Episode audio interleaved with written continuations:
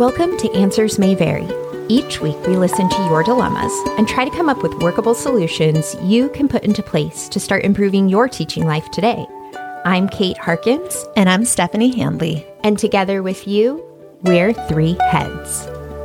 This week's dilemma is something I think we can all relate to. I am so frustrated with class discussions. I want my class to be discussion based, and I have a handful of students who contribute, but there are so many students who just sit there quietly. How do I get them to participate? I can understand this, especially as an AP teacher. Mm. I don't know how you teach AP literature without having discussion in some way. And there's always going to be those people who don't participate. And it's so frustrating. I honestly don't know which is worse, like a rowdy regular level class Mhm. or an AP class that sits there silently. Yeah. I mean, a rowdy class is tough, but I just feel so awkward when no one will speak. And I'm like, Yeah. okay, everyone, talk. What do you think? Somebody share. And Yeah. you have one person who feels bad for you and says something Yeah. every time. And then you think of it from your own perspective as a student. And usually I felt like in English classes I would participate. But as I've said before, I was often somebody who was either interested or not interested based on the teacher, sadly. And there were teachers where I was just like, I'm not going to help you out. and so then, of course, then on the receiving end, you're like, how many of you are sitting there like, I'm not going to help you out? I remember so many times where I just was like, I don't feel like talking today. And Mm-hmm. I would sit there and then nobody would get the answer right. And it would super frustrate me. And finally I'd be like, Ugh, fine, I'll participate. Yeah. And I, I also felt real bad, like teacher guilt, even as a high schooler, like, I'm sorry, you're uncomfortable. No one's answering you. I know the answer. I feel like when somebody doesn't know the answer and you have that silence, that's one thing. yes. But discussion is like somebody, anybody Uh-huh. say anything. And I end up being like, it's okay. I don't know the right answer. Uh-huh. There's a lot of opportunities. You don't have to have it right. I'll help you. Yeah. Yeah. Just say words. just try. Okay, so obviously we do have some experience with this, as we've just alluded to. And we did come up with some strategies for addressing two things because the dilemma is phrased in such a way that it's clear this person's looking at one particular side of the problem. But there's really kind of two problems here mm-hmm. lots of people who aren't participating, and a few people Who who are dominating. dominating. Yeah. And a lot of times that dominating is happening because they're the only ones who want to participate. But also, and I think we sometimes forget this, is that for most of these students, they have years of experience with one another. And so they Especially when they're AP and they move as a pack. And so they start to think, oh, X, Y, and Z, they're the experts in this Uh-huh. subject matter. So anything they say is good. Anything I say Yes. is bad or wrong or whatever. And part of you wants to be like, um, X and Y, they're like usually right. Z has no idea what they're talking about. so don't feel like you can't talk. We always tried really hard not to say that, but there were times. No, no, I say like in your head. No, but like uh, there were times, especially during the pandemic, when we were Mhm. doing group discussion boards, where we did actually say that a couple times to Yeah. students, where it was like, "This is becoming a problem that Yeah. you all are letting this person." Dominate. They're Right. they're almost always wrong. Yeah. like, be Yeah. confident, please. yeah, especially during the pandemic. That was a really good life lesson that I think those students learned. Mhm. And I'm sure that at the time they did not feel good learning it, but to trust the fact that sometimes they're going to have something good to say. yeah, And because it's not all the time doesn't mean you don't ever speak up. yes, And I think that's a really hard lesson to learn as a student and in life in general. Yeah, maybe you don't always get it right, but Mhm. sometimes you are the one who saw something no one else saw. Yeah. All right. So let's get started with our suggestions before you open up for a full class discussion, because I think that's sort of what everybody wants to achieve, certainly what we imagine as we're preparing to become teachers, is giving students some time to discuss with a partner. And this is something that we really started to lean heavily on in AP the more feedback we got from students who were lacking that confidence. By giving them the opportunity to workshop or mm-hmm. brainstorm with the people they were sitting with, they could get some confidence so that then they would feel more comfortable speaking up in class. Also, if they really didn't have something to say, it either allowed them to say, Well, we talked about, Mhm. or even to say, So and so sitting next to me Yeah. said this really important thing. And so, even those kids who it wasn't that they just needed the confidence of workshopping it, like they literally had nothing to say after giving them that time, they did have some ideas. There is no excuse for somebody saying, I didn't do the assignment, I didn't do the reading, whatever. Okay, but you were sitting there listening. Did, so did someone say something? it's your job to report out on what, what the other people who did their work said. I hope you were hope you were paying attention to that. I also found it really valuable because I would, well, let's be real. There were days where I would use the few minutes to get some work done, but um, on on my better ideal days, Yes. um, I think I would use the time to kind of circulate and. I mean, of course, yes, you do it for classroom management reasons, make sure Mhm. they're talking, but it, as I eavesdropped on their conversations, I think one, if I heard a group going in the wrong direction, it was helpful to be able to step in and course correct, not in front of the whole class, Mhm. so that then they could share in front of the whole class with more Mhm. confidence. Or sometimes I would overhear things that I'm like, that's a really good insight. And it's a person who doesn't really raise their hand, but it would give me a little bit of a cue or whatever of people that I could call on Mhm. when we were ready to share that I knew would move the direction in the way I wanted it to go, or just maybe an insight I didn't think about. Mm-hmm. Another thing you can do is take class discussion into consideration when creating your seating chart. Now, I would say use this if class discussion is something you do regularly, because there are times where like this isn't going to result in the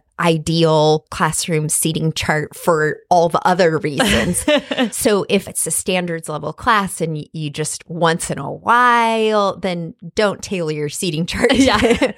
but in an AP or an honors class or in any class where you're going to have them working in partners or mm-hmm. in triads or, or small groups frequently, take into consideration who you have and separate out your Mhm. really good thinkers. Separate out your eager to participate Separate out your quiet students. Mhm.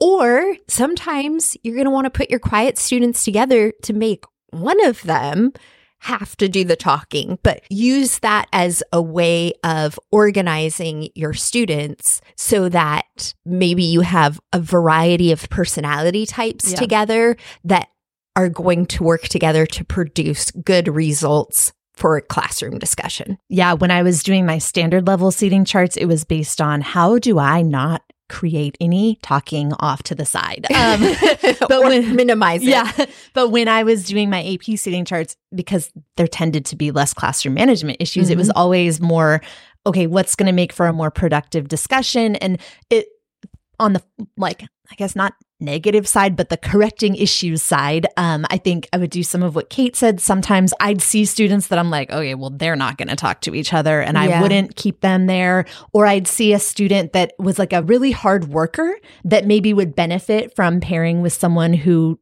did a good job. And so Mhm. it was like a helping them get a little bit of a step up or get Mhm. pushed to be stronger. Another time I would just, it was almost like an experiment where I would be like, I think it'd be really interesting to see what these two come up with if I sit them next to each other. And so it could be a way to correct problems, but it can also be a way just to see what happens and, Mhm. and perhaps even create a situation where you're going to get better comments than you would otherwise. Yeah. You're sort of stacking the deck, I guess. Yeah, kind of related to that. If you're assigning student groups, be really intentional about assigning them in a way that forces non participators to participate. The, time we most intentionally did this was during the pandemic when we were doing a lot of online discussion boards mm-hmm. and we started creating groups where all of the non participators were in the same group because either they're going to be forced to then participate or they're at least going to get the grade they deserve for not Mhm. participating because they can't just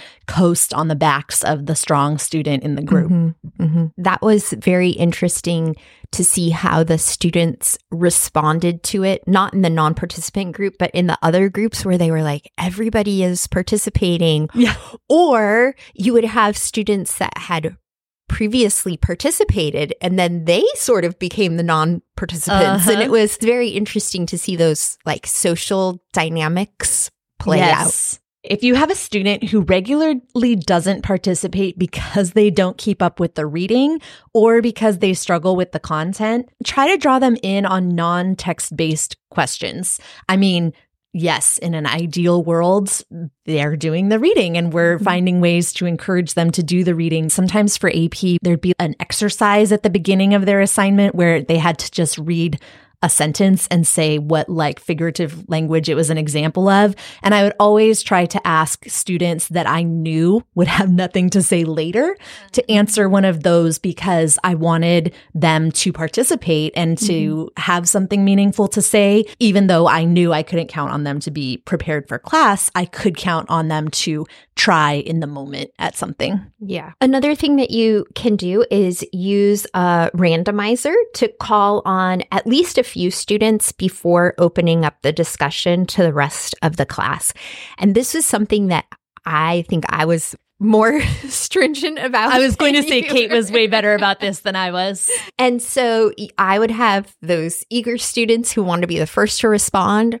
You're going to have to hold on to that thought because I really did want to encourage more participation. And I did want to not always let the leaders lead. And so they definitely had an opportunity to talk because I would open it to everybody after I had my first two participate.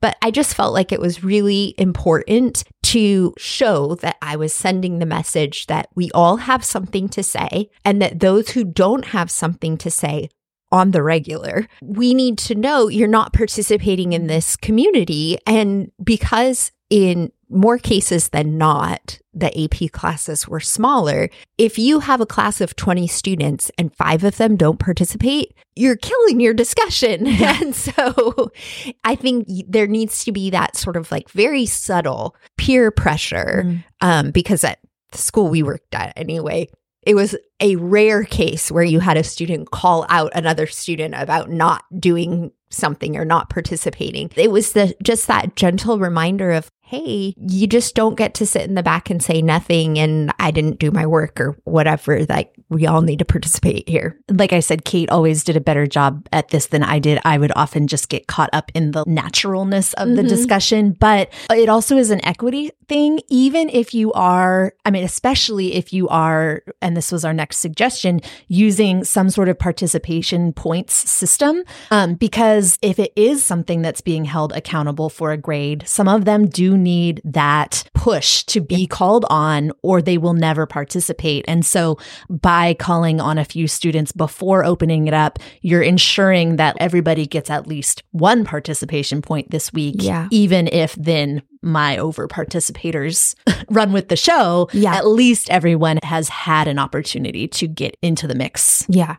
And when you're using that system of, I guess, forced participation, it is because there's a grade attached to it, you you can't have a student or a parent say, "Well, you never Mm-hmm. called on me or I raised my hand all the time and you just didn't pick on me." Yeah. It's like, "Well, no, that's not how it works in here." Yeah.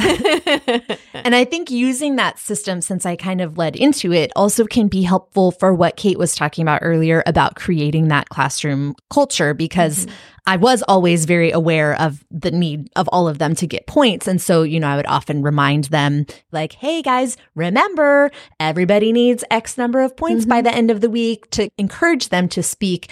But I think it's another way to hold them accountable for their participation in the community. Like Kate was saying, there's that subtle peer pressure, but there's also that, like, if you're going to choose not to participate, you need to know that is going to affect your grade in the class. And I think that that is important as well. And part of that sometimes can be pulling the student aside and saying, you know, and I know you need to participate in this class and you're choosing not to participate. So what's going on? Is there something that I can do to make this better for you? Is there, you know, some way that we can sort of figure out something between the two of us that will enable you to get your points or enable you to participate in the class in a way that pushes you, but pushes you in a way that's appropriate for where you're at in terms of your level of comfort. Those conversations were really effective, I found, Mhm. especially with shy students who maybe wanted to do well in the class, but Mhm. were just very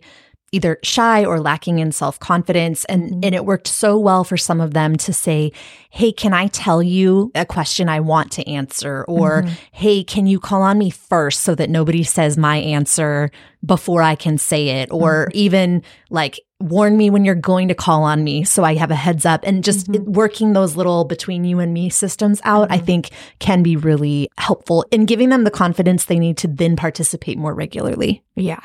And I think you notice as a teacher, once the students recognize what your system is like, which doesn't take very long, then you have, and I had this experience both in standard level classes and AP level classes, where I would then have students say to me, can I answer mm-hmm. this question. And you know, as a teacher, whether that's your talker wanting to talk or a student who's like, this is where I feel confident. Can I speak? And then, of course, you make those accommodations. So it's not like this hard and fast system of you can't ever ever stray from it but i do think it helps you to manage what's going on in the discussion and i think for shy students or students who lack confidence or students who've sort of just internalized, well, I don't know anything and they Mhm. know everything, because that's always how it comes Uh-huh. from the students. Well, I don't know anything. Well, no, I don't think that's Yeah. the case. or I feel so dumb in here. Yes. Everybody else is so much smarter yes, than me. Yes. But I think that it helps to alleviate that pressure Mm-hmm. that comes from the unknown of classroom discussions because I think that's where a lot of discomfort comes Mhm. for students is that I don't know how this is going to go or what this is going to look like. And maybe because in an English class, a classroom discussion looks different Mhm. than it does in a lot of other classes. Yeah. Our last suggestion, I mean, at first seems obvious or you've heard it a million times, but uh, we do have a, a qualifier that makes it unique.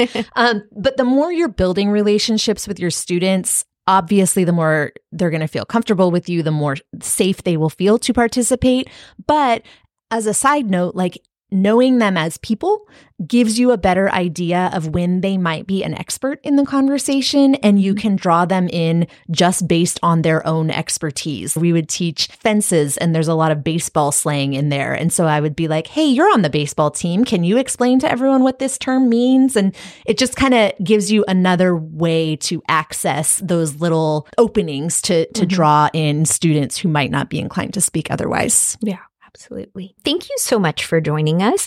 We hope something we said resonated with you, that you have something you can put to work in your classroom and try out during your next class discussion.